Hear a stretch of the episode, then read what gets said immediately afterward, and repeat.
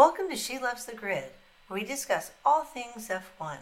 Whether it's happening on the track, in the paddock, or beyond the grid, we'll talk about it all. Hi, I'm Dianne. And I am Claire. Welcome to She Loves the Grid this week. We've got a lot to talk about um, as far as racing goes, but Claire, like, how was your week? It was good. It was busy. I did take some time off because, as you know, I relocated to Germany from the US at beginning of February. And last week, well, yeah, it was about a week ago, all of our stuff finally made it through customs. So I Yay. took the time off to unpack and make our flat, because that's what they call them here, our home. So that's why last week you saw computers show up and now everything looks normal. Yay that's a really good feeling to finally feel settled, especially moving to a new country. Like finally oh, yeah. feeling like you are around your own items and your own things. Like that's huge.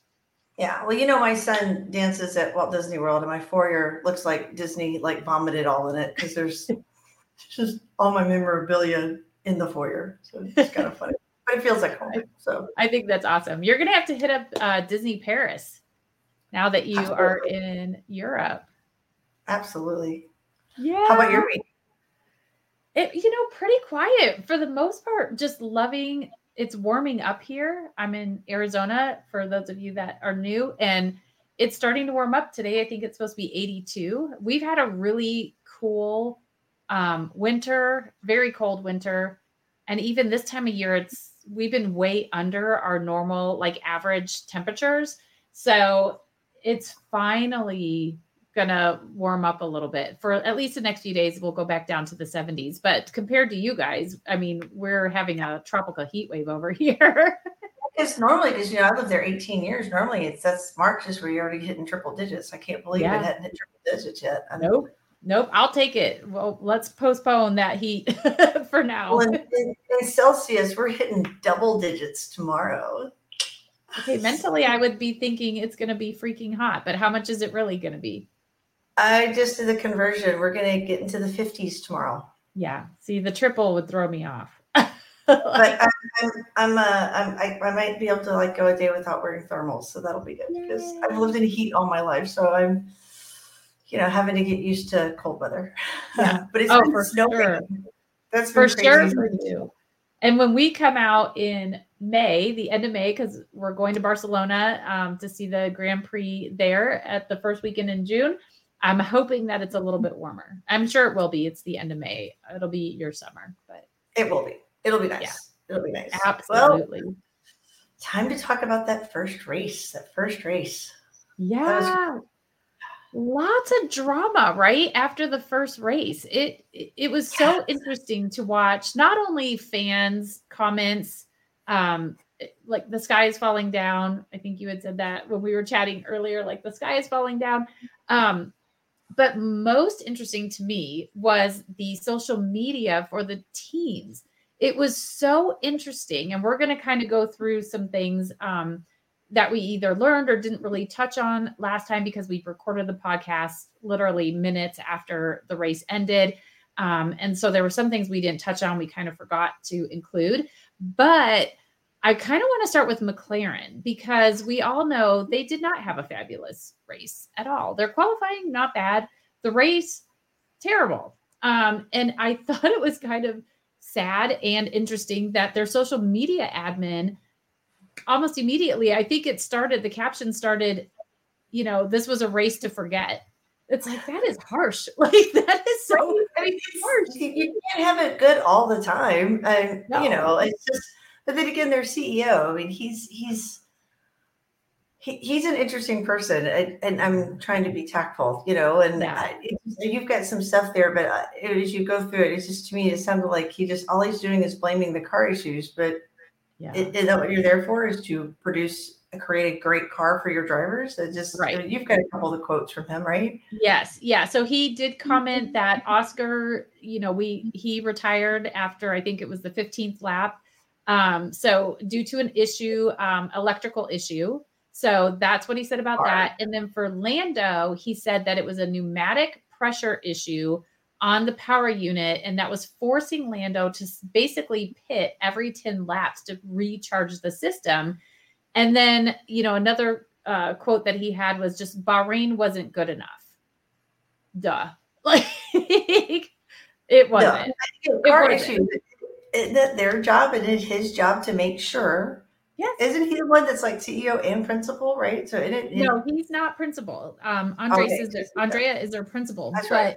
um, but he to me he acts like a principal. You thought yeah, he was right. a principal because he's everywhere, right? Like yeah he he is so prominent as far as CEOs go. Um, he's always in the paddock. He's you know making comments. Uh, has his obviously his own uh, Instagram page, but you know my thought on that is they had the least number of laps completed in testing. You knew there were issues, and granted, you can't fix all of those issues in a week, but still. I still think it's a little harsh to be like, that was a race to forget. Yeah, maybe it was, but let's try to be a little bit more positive, right? there goes my mic. There goes. so, so that was McLaren. Ferrari, one thing we didn't talk about last week was how Charles had replaced his energy store and the control electronics prior to the race. So we'll go into this a little bit more on a non racing week um, we'll talk about how many uh, changes they can make to things like their power units and that sort of stuff without incurring a penalty. So, for the items that Charles switched out, you get to do two free changes before you get a penalty. And again, we won't go too far into that now, but a penalty usually is a, you might finish, say, second in qualifying, but you get a 10 grid penalty. So you start 11th right? So that's where the penalty comes in. So you really don't necessarily want to be using up one of your two change free changes on the first race. So so there was that. Yeah, and then that, that that's crazy. I was reading an article about that when you mentioned it. It's like they're already it says you get two of those the whole season. There's what 23 races this season. So yeah, you've changed it once already. Once, it must have already. been really bad to do that. Right. To make him think he needed to. Exactly. And he still didn't finish the race. So Fred said that, you know, they need to do a full investigation, but it was not the engine itself that was an issue, but an accessory. We don't know what exactly accessory that was, but that's where where he's at. But Ferrari did have an all team meeting, like a lot of teams. Again, here comes the, the, drama. The sky is falling down. Let's get everybody together at headquarters. The drivers are in their fancy little Ferrari suits, which I love. They they look so dapper in those. Um, but I don't. I, fashion and Dianne's favorite team, of course. Exactly. An Italian fashion. You know, those are all Italian made. Um, so right up my alley. Um, so I don't think I've seen anywhere what was specifically said at that meeting, but they did have an all hands on deck meeting. Um, publicly, the other thing that Fred said is that they need to work on tire management and reliability. Again, yeah. Yeah. Again, again, these are like those things that I know I'm new as a as a fan and, and getting to know everything about F1, but tire management seems to be like a given that every team that's a, a basic, right? That's right. something every team has to deal with. So exactly. Okay. Clearly Check. want a reliable car, right? Like you want a reliable car. Didn't really have that last year at Ferrari. Um, at different points throughout the season. So well, and parts falling off of it during. Right. Yes. Not so good. Um, Aston Martin, though, kind of was a little, I, I would say, definitely on the po- positive side. So, you know, they had a great, great first race. We all we talked about it last week. Um, but one thing I did want to highlight was Papa Stroll. And if you're new to our podcast, that is what I I just call um, Lance's dad, Lawrence, is Papa Stroll. Um, so during their launch, he said they had a five year plan to be in a place where they were fighting for championships. Um, and already people are like, they're already there. They're they're up there. They're the third fastest car, or yeah, third fastest car in the first race. They're they're already there. What more can they do? Like they are ready to be in the mix and fighting it up. So I mean, good for them, but one race. So much on this, like in, in the opposite of the the sky is falling and panicking. Don't put all your eggs in one basket in week one either, right? It's like it's it's just week one. Exactly. It's just, one. It's it's just great, week. It's just week one, man. It's just week one. Exactly. But, and this is why I think your well, I don't know if he is your favorite principal, but you mentioned him on our last podcast. But the Aston Martin um, principal, Mike Krack, he I read an article that uh, he did an interview for, and he just seemed so grounded. Because, like you like were just saying, it's week one. He was saying, even during the race, did I think we were going to get a podium? He said, I mean, not mm-hmm. really. Anything can happen. Anything can happen during that race. Somebody could hit you, your engine can blow up. Like there's so many things. So he just, you know, let's take it one step at a time. Let's your own teammate could hit your your other teammate, you know. On lap one. Yeah. these, these things happen. So I I liked that he kind of had that ground. He wasn't fully buying into that hype train. You know, we've got a long season to go um, he said, you know, we're not on the same level as Red Bull, but we're improving. So we should all be like Mike Krack. Like we should. Just... we should. He also is, you know, easy on the eyes. So well, there's that too. that. Maybe that's telling about us, as most people are talking about the drivers, and we're like checking out the principals. We're checking out the principals. and it's funny too, because I, like I said last time, I, I never noticed him before. I mean, I, I mean, I just earlier during testing the lot nothing. I i yeah, you know i don't know what it is. for and those who are listening and watching i i have an affection or you know an attraction toward the lower half. And just if you're watching the backside maybe or the backside just say the full lower half. profile. Just watch that profile is all i'm saying. That's all i'm saying you know. All right, wait me, okay. it made me look now, not that they need to, to, we need to hype them up too much, but you know, Red Bull, we were talking and you were saying how well, you know, talking about tires, it's kind of the flip on Mercedes or Ferrari talking about how they need to work on that tire management. Talk about a team that just had it down, right? They really did. I mean, I think both uh, Max and Checo just used two sets of soft tires. Nobody else, I mean, pe- there were some teams having a hard time managing the hard tires. So they definitely, there's something in how they're managing their tires, how they're working those. I think there's something magical in the changes they made to their floor um, that have really, in that first race, just elevated them. So we'll see how that translates on on other courses this year. But they got that would be a neat topic for us to cover in our uh, on our grid basics section sometime. Is just talking about tires, you know, and yeah the differences and what we mean by hard and medium. I noticed in um, the beginning of one of the races or one of the the pre um, coverage that F1 TV was doing, they were talking about Pirelli has five different uh, versions for this year, and like this race, yeah. there was three that they could choose from. So I think it'd be neat to to cover that when people understand the differences of those. Yeah, I think we definitely should. I know it's something I you know should delve into more because they have new intermediates this year and i mm-hmm. think there's new wets um, to have less spraying. So if it is raining, which it does happen at least once once a year, uh, they will they will have less spray coming off, or visibility won't be as difficult. So yeah, I mean, I think Red Bull will be mum, but I think those are two things that are clearly magical for them after the first race.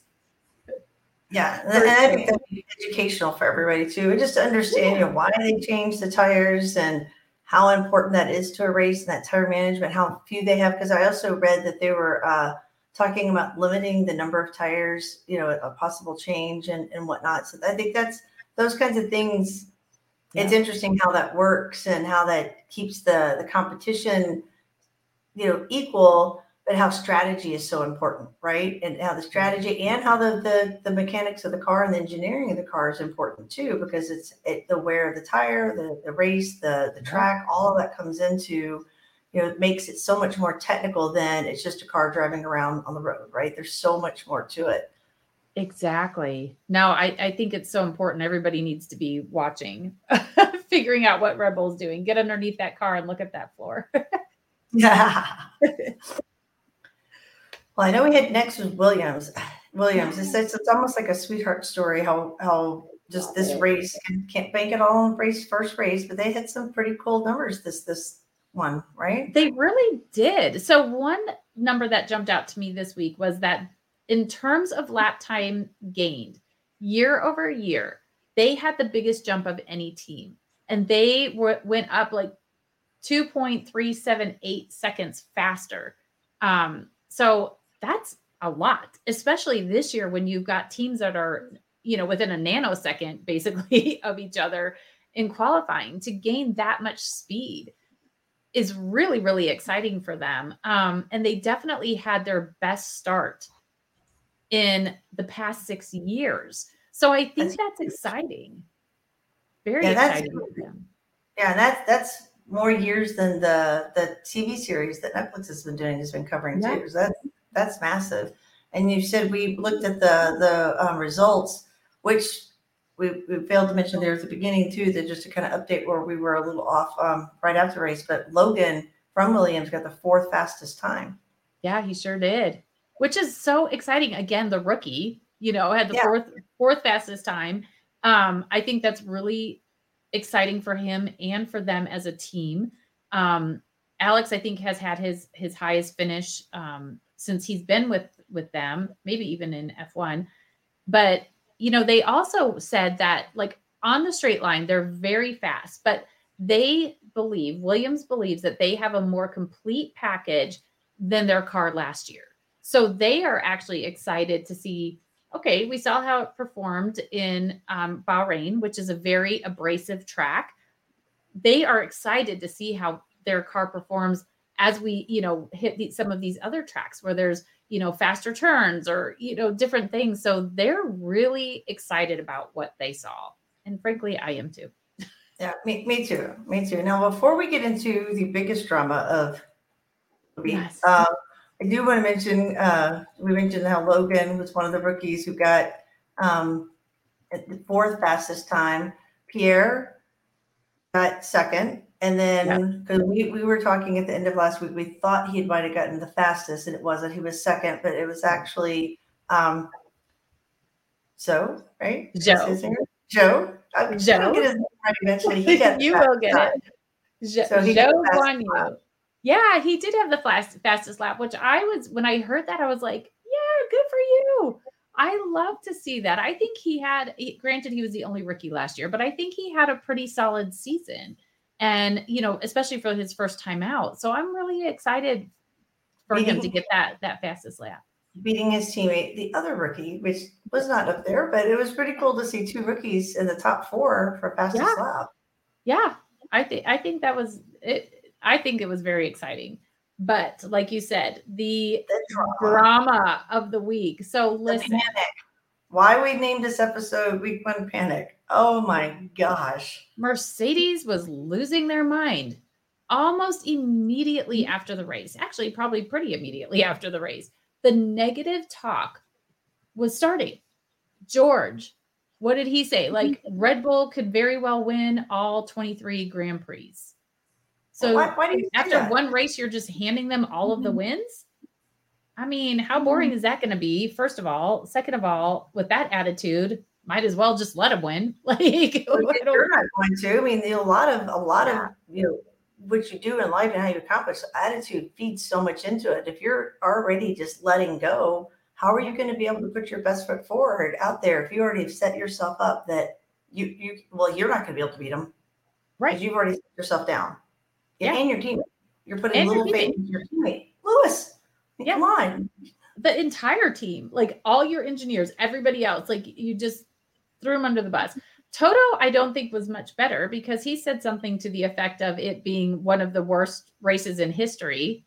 Dramatic much? Like your team, you finished fifth and seventh in, in the very first race. That was the worst race in history. I'm not seeing it at all. Lewis, after the race was pretty positive. You know, he knows that there's mm-hmm. things that they have to work on. But later in the week, it came out where Lewis had said he knew the first time mm-hmm. he drove that car that there were there were issues and it needed some work. So that to me confirmed like the rumors from the shakedown when they were do he and George were out, you know, doing a little shakedown. There were rumors already coming out that the car was not performing the way they wanted it to. There were issues. And, you know, for me, I wasn't really listening to it. I was just kind of like, okay, whatever. Um, but I to me, with that quote from Lewis, I think he was confirming it. So every day I'm opening up social media and multiple times a day, the Mercedes Instagram and their Facebook is all drama. Like we know we can do better. We have to do more. By Friday morning, I it was the first thing I saw. I was like, I'm over it. Stop it.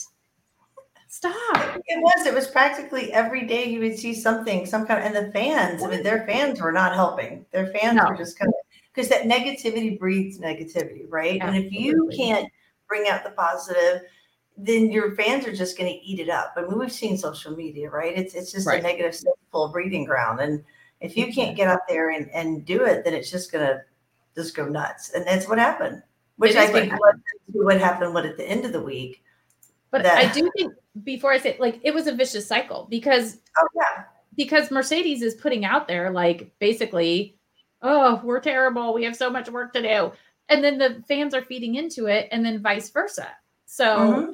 you know, what, what are you, where are you going to go with that? Oh, but crazy. was it yesterday? It just seems so long ago. Um, then came the open letter to the fans from Mercedes with literally three points. They did first, second, third, different paragraphs. Like, this is how we're going to do it. And when I first read it, I thought, oh, for crying out loud, like this is so dramatic. And and I was reading it. I'm like, they literally have. Here's our three points. First, we're gonna do this. Second, this. Third, this. But then the more I thought about it, the more I thought, you know, this is an organization that is used to winning. This last year was the first year they hadn't won the constructors in ages. So they, even though they finished fifth and seventh, their standards are so high. They have these awesome drivers in George and Lewis who have high expectations, who should be, you know, competing at the front with the Red Bulls and the Aston Martins and the Ferraris. And I kind of get it. And I feel like they were they were trying to be transparent in they know that these are the issues and this is these are the steps that we're going to take to fix them. We will definitely be seeing changes um, probably this coming week, but especially as we go on. But I think the thing that really stood out to me was their third point was, you know, we need our fans to support us. Like you were saying, the fans were going crazy and they were saying, we need the fans to support us. You we need you to be with us. And we're not going to tolerate, you know, bad you know, talk, I don't know, discrimination of eh, of any kind or hatred of any kind towards us, towards our competitors, towards you know anything in F1. So you can either join us or we're just we'll part ways and that's okay. So. Yeah i thought it was interesting the first time i read it i was at first i was like well wait a minute this almost sounds like a company telling its employees something. It's kind of hard to you can't control fans i mean they're fans right, right? i mean these are individuals that you have no control over yeah. and I mean, then I could see where they were coming from. I mean, you've got to protect people. It's, it's, it's a hard place. It's a hard place to be when you're a B2C, you know, business to consumer kind of business, right? Right. Um, but they were, when they had their own people who were leading the charge of the negativity, right? So, like we were saying um, on our Instagram, where we really enjoy some of the drivers putting out funny things and whatnot on their stuff. I really enjoy that the racers can do that. They're not limited. They're not stopped, and it's really them. They don't have somebody doing it for them because you get to right. see their personalities. But there's a little bit of that needing to help rein some of that in to say, well, when you're doing it, we don't we want you to say how you really feel, but you might want to think first before right. you just out there and say something like, oh well, Red Bull's just gonna win it all. Yeah. I mean, I know you're speaking from the heart and you're hurt and it's emotions, but you know, once it's out on the internet, man, it's out there forever right. and people just jump on it, right? So I don't know if it's immaturity, if it's just that raw emotion that came out, but that just oh, that was just a tough one. And that was um, you know I read that you know, all the drivers are required to speak to the media, mm-hmm. so they need some media training yeah. to make sure to kind of help with that like raw emotion kind of thing, you know? Because yeah, and the interesting thing is, is I think jo- both George and especially Lewis are really good at their media. Yeah, projecting a very positive, not giving too much away, um, but connecting with the fans. So it was really surprising to me to hear that that's what George said. And and so maybe to your point, it was just the frustration that he finished seventh. But also there's what 13 guys behind you. So like you got points. I mean, you yeah. still got points and, got and points. We both got points. Ferrari didn't both didn't get points. Like, you know, yeah, there's, there's a whole yeah, bunch did right. So Ferrari did not both get points. And that, that's just that's that's a, like you look at it that way, and you both got points, and to have that many of twenty drivers, ten teams, and not enough two of you, statist, you know, statistically, to be able yep. to get both of the top ten and get points. Looking at the positive.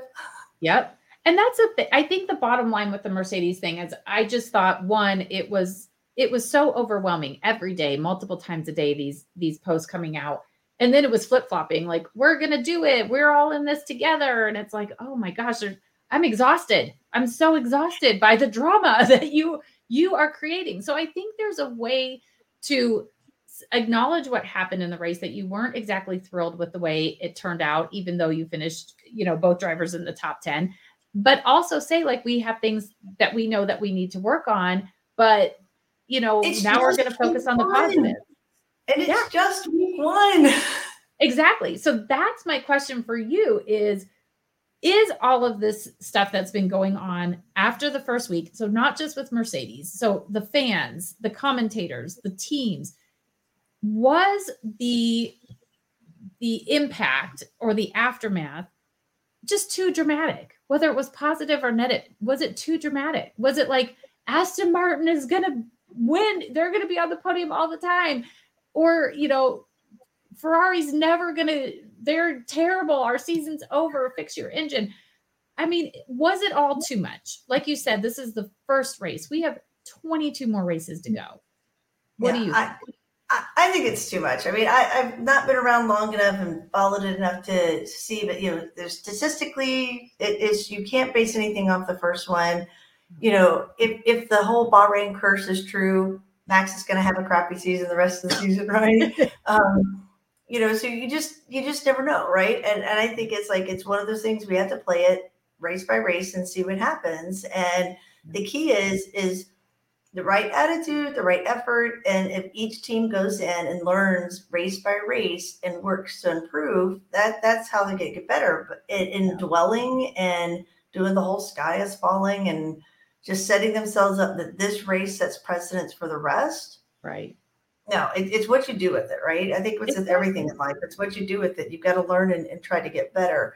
Um, it'll be interesting to see this one and then see where we're at at the end and how it, it, it stacked up, right? Are we eating our words? Or right. Did it really? But to your point, if you compare after the first race, the constructor standings and who has the most points, well, last year, Red Bull and McLaren, after race one, had zero points. Zero. And then Red Bull last year ended up winning the constructor. Mm-hmm. McLaren was fighting for fourth place. So I think right there, it kind of shows you like this is not the be all end all. And I know that there are a lot of new fans and there's a lot more, I think, social media and stuff out there. And yes, content creators, you need things to talk about, but I do think that it, there just seemed to be so much ugh, put on, good or the bad, after one race. Just way too much. Sometimes it's just it, it's what happened, and, and you've got to get they've got to just the, the point is learning from it and fixing it and moving on right not dwelling so that's i think that's with life in general right if you can't dwell you got to fix it and yeah. and get past it, learn from it. And that's the problem. I think what I could see in some of the frustrations, ones I think it was Lewis was talking about. We knew there's problems last year, and there continues to be the same problems. That's when you have a problem, right? right. That's when you're not fixing those problems that continue to happen. And if it is the same problem, race after race, year after year, Yep. and that's not being addressed, that's when you have a problem, right? Exactly. I mean, that's with any business. That's anything in life, right? You've got to fix that kind of thing versus, you know, just freaking out because one race fell apart. You know, Right. Exactly. Exactly. So yeah, back to the drawing board for them. All right. Well, just wait one. Maybe we can next week not be talking about a whole bunch of drama. Um, I mentioned it earlier. It called Grid Basics. I think we talked about trying to do some education and stuff. So we'll go to a little segment called that Grid Basics. And you came up with a great idea to talk about qualifying because we were talking a little bit about that last week and how qualifying works. And um, so I'm gonna let you do all that. And there's qualifying, and we'll talk just a regular qualifying, what we saw Yes. last week. Yeah, so we're just going to talk about regular qualifying today because we know that there's sprint, right? We have six sprint races this year. Last year we had three. So there's a different kind of format to that sort of race weekend. So when we get to um, the week before Azerbaijan, which is the end of April, we'll talk about sprint races and how that format works. And it also came out this week that they are, F1 is considering doing a different type of qualifying before the race at Imola. So when did we say Imola was? May? May, yes. May, early May, I think. Um, so be prior to that race, we'll get some more information about how that qualifying is going to look um, and what that's going to look like. So I have to just say, um, if you're watching us on YouTube, there's there's already a little thing going because Claire has different color uh, drink glasses that she uses throughout our podcast, and I never noticed this until somebody sent a message and said you should start a drinking game as to which color glasses Claire going to pick up, or like what color glasses does she have? What's in the drinks? So- I actually have dry mouth, so I'm always having to drink something. I'm going either between my cold soda, diet soda, or my warm uh, green tea, so mint green tea. So Yes. So Me those of you not watching us on YouTube, she's got a blue glass and then kind of a clear uh, blue glass a blue, with a blue tint to it. So I had to. If you're listening to us on a podcast, you didn't see her pick up her drink and and take a sip, but it just reminded me about the message that we got. So, okay. So, anyways, here's how qualifying works during a normal race week. So qualifying happens on Saturday. We have our prac- uh, two practices on Friday, one in the morning, one in the afternoon, or the evening, as in last week. On Saturday, we have a practice in the morning, and then in the afternoon, we have qualifying. And qualifying, I would say, is kind of like a knockout stage kind of qualifying. There's three different stages. So the the whole premise in each stage is you complete um, as many laps as as you need to get your fastest time. So you will see, and we talked about this a little bit last week, but you will see that some cars, you know, they're not coming out right away. You'll see some of the slower teams out first. You have in Q1 18 minutes to set the fastest time that you possibly can.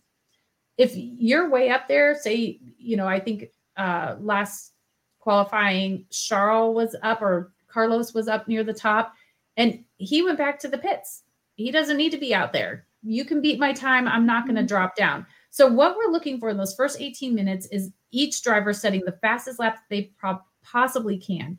And after that time has expired, the five slowest drivers with the slowest lap times are eliminated. You're done for the day. Goodbye. Thank you for participating.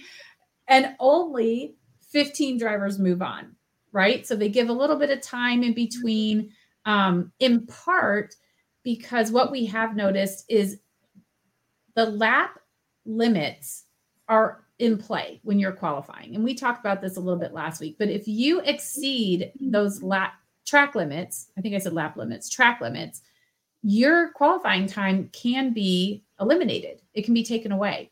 So there were times last year where the stewards, after the qualifying session ended for Q1, as our example, other people were getting out of their cars, pushing their cars into the uh, into the garages, and then the stewards come back and said, "Oh, wait a second! Somebody who was moving on to the top 15 just had their track time deleted, so now you're back in."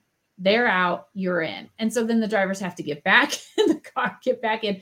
So I, I started to see towards the end of last year and then this year, you know, they're maybe waiting. If they're on that bubble, they might wait. Somebody in the bottom five might wait a little bit to see, like, okay, the steward's good. Did anybody have a track time deleted? So Yeah, then I- we move I- on to Q2.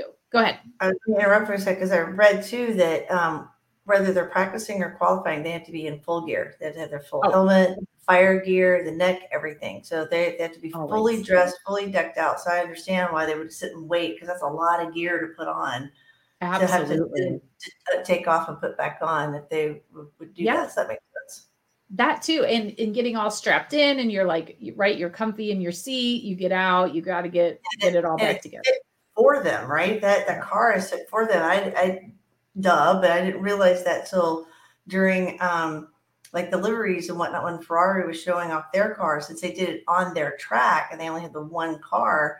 When Yeah. the two racers switched out, they had to have time because they had to move the seat to adjust it to the drivers because they're so different in height. yeah So again, because that, that box, that area inside is fit just if you really pay attention to the cams, like their hands just barely have enough room, you know, to move around. So yeah it's really fascinating. I love being able to point out these little extra tidbits that I'm noticing the more I watch.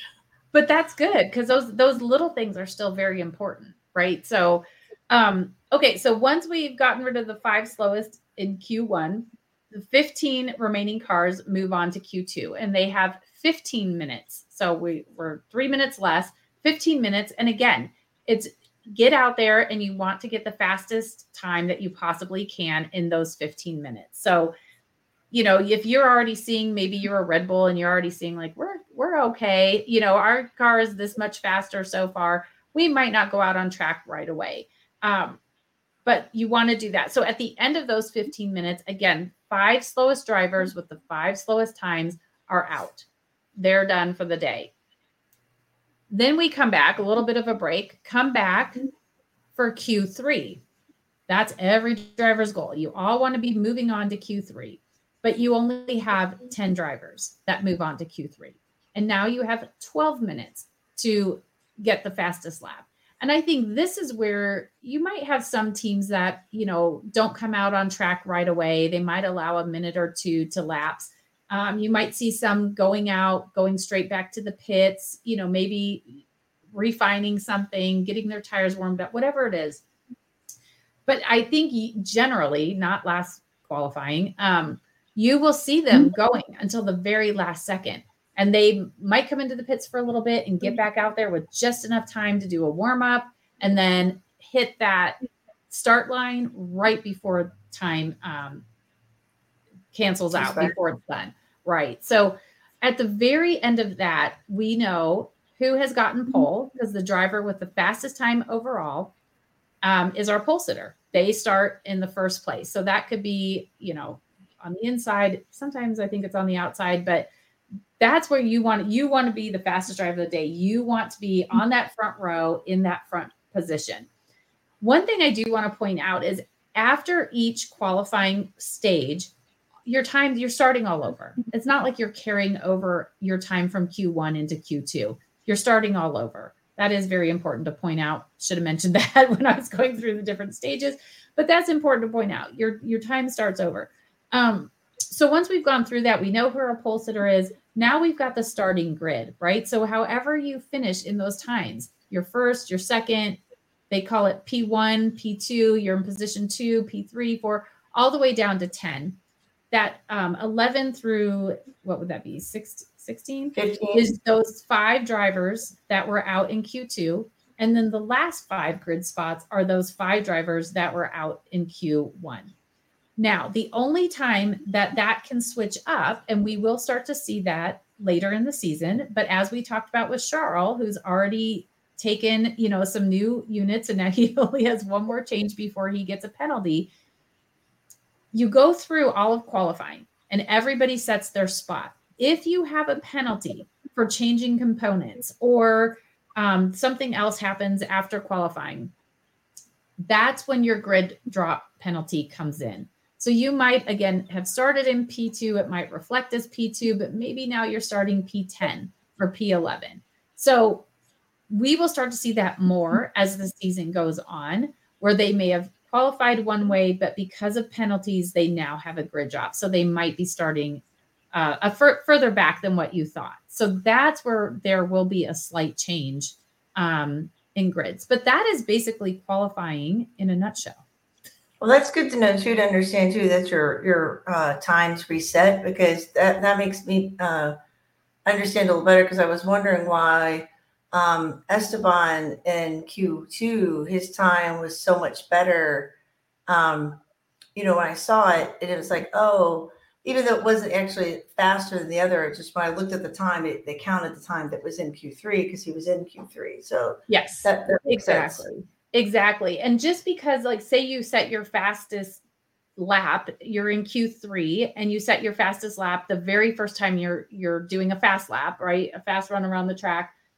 If your second time doing a, a fast run isn't as high, it doesn't mean now you have that slower time, you keep whatever your fastest time is during that 12 minutes or the 15 minutes or the 18 minutes. It's going to stay with your fastest time. So it's not like, shoot, I did a slower time. Now I'm dropping. No, you keep your fastest time. But you want your fastest time. You want to make it to Q3, but you want your fastest time in Q3, not in Q1. That's exactly right. Yep. Yeah, so, so some strategy in it's still strategy in qualifying. So. Yes, absolutely, because it's your tires, right? So you tires. know you, you've got all of that, and then you, again, that's why you will see some of those drivers that might be up in the top, you know, one, two, three, four positions.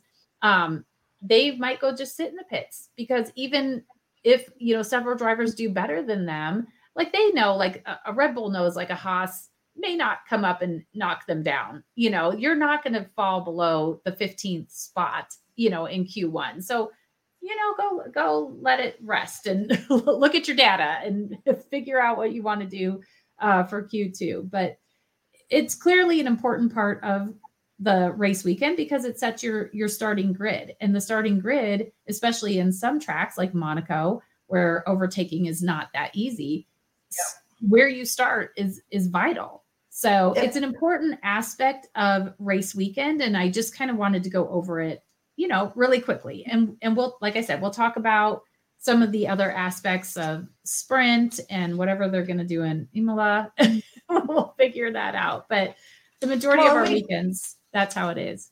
Yeah, and then we'll have more like this grid based basics. We can use this, you know, in our weeks in between races that we could find other stuff. Like I said, that article I keep mentioning had a bunch of really neat rules that I learned. And um, if you know, hopefully our listeners can submit some questions through our social media, whether it's Instagram or Facebook, you know, Facebook. Um, and if not, then I'll just keep asking questions because as I'm learning, I'm gonna keep pestering you with questions.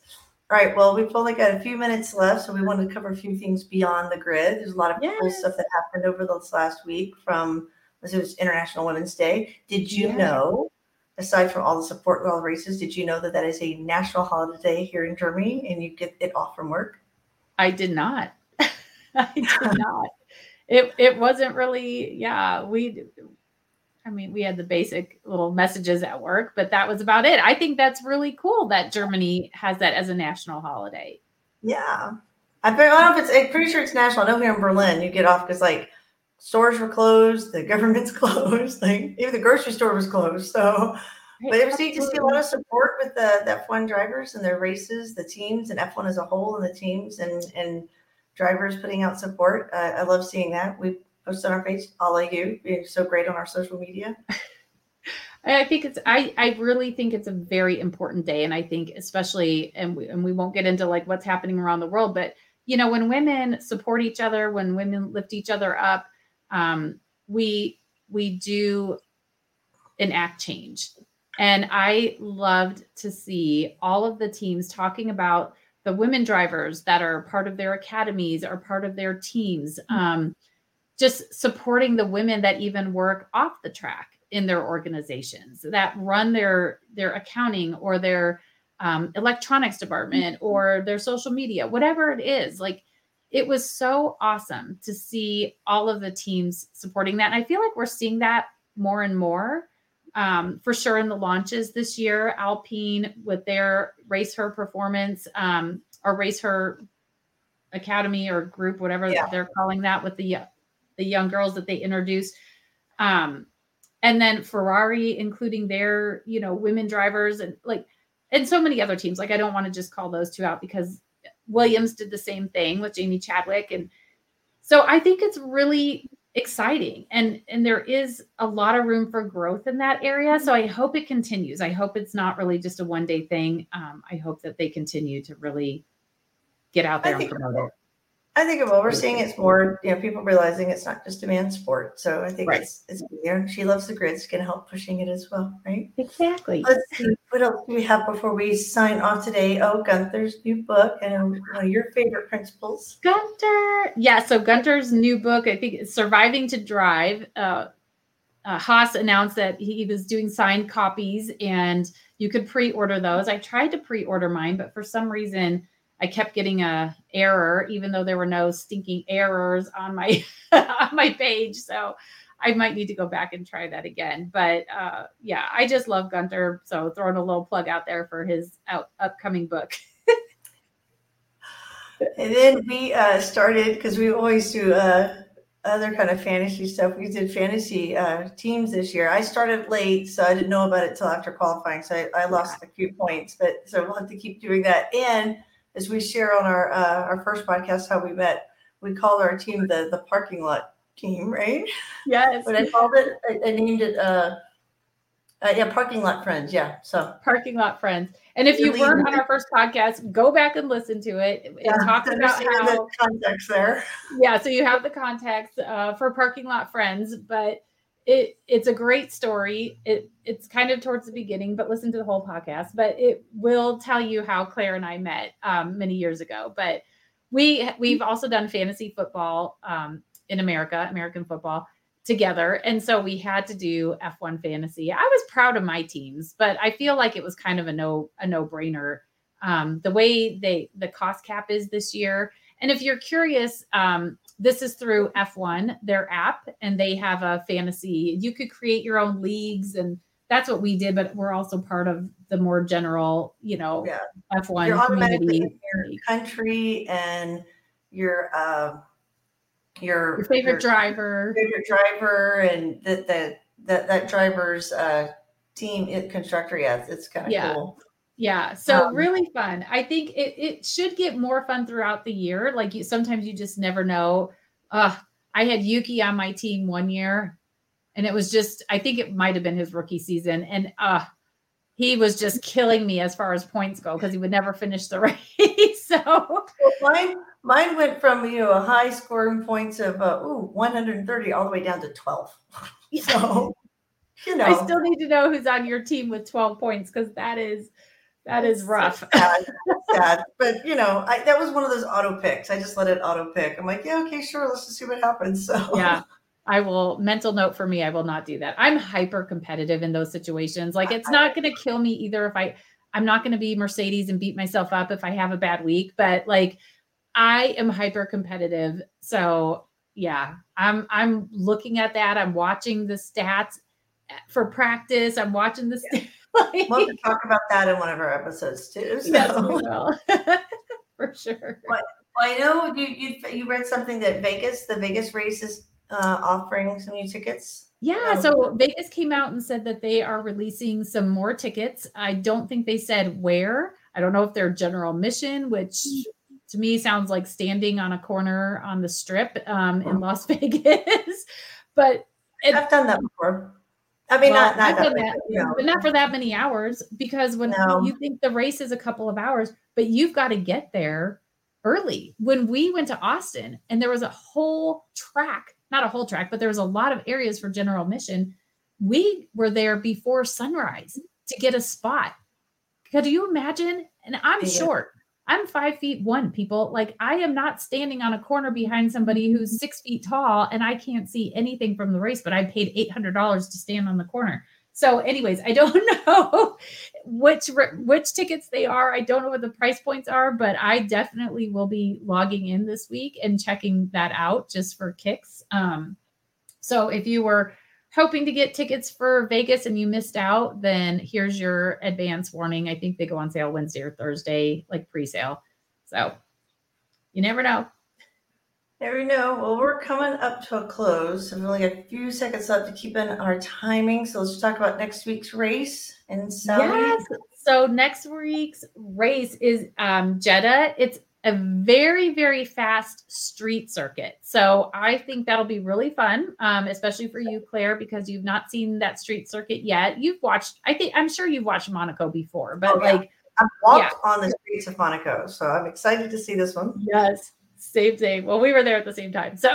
but, but yeah, so it's going to be really exciting. But they did make a few changes, and I just kind of want to, you know, I, I don't know if a lot of people would really notice notice them too much. I probably wouldn't if I hadn't read about it, but so they did add um, some rumble lines, R U M B L E. So those are cars that are things that like kind of shake the car and it causes the traction to be lost a little bit. So it slows down the car a little bit. So they did that in five different turns. So that will be kind of interesting because it is a very fast track. It'll be interesting to see how much it slows them down.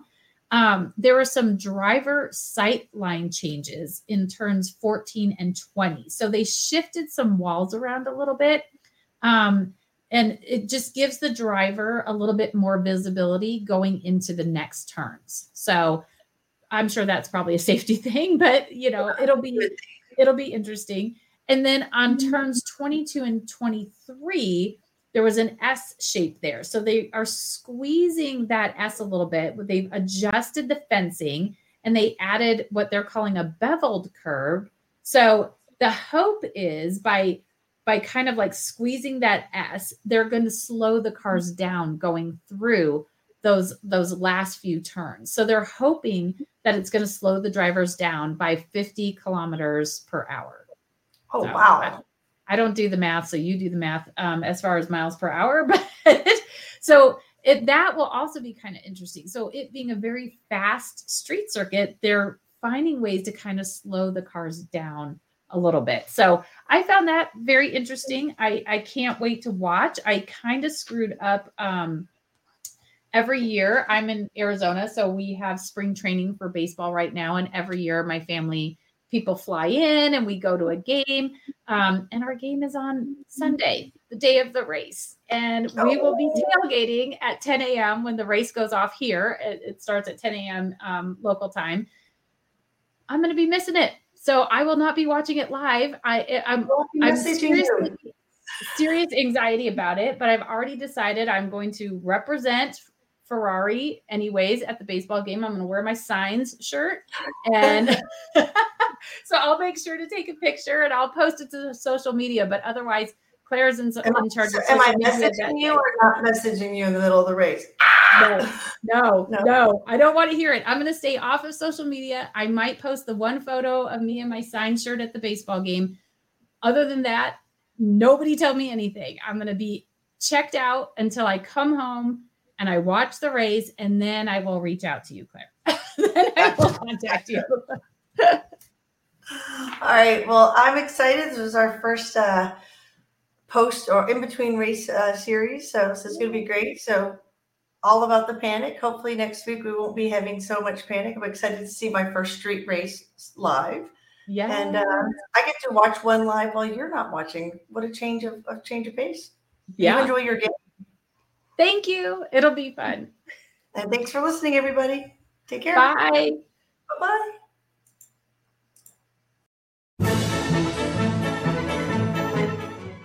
If you enjoyed this episode and you'd like to help support the podcast, please subscribe and leave a rating and a review. To stay up to date with She Loves the Grid and get all the behind the scenes content, you can follow us on Instagram at She Loves the Grid and on Facebook at facebook.com slash She Loves the Grid. Thank you for joining us for the ride this week.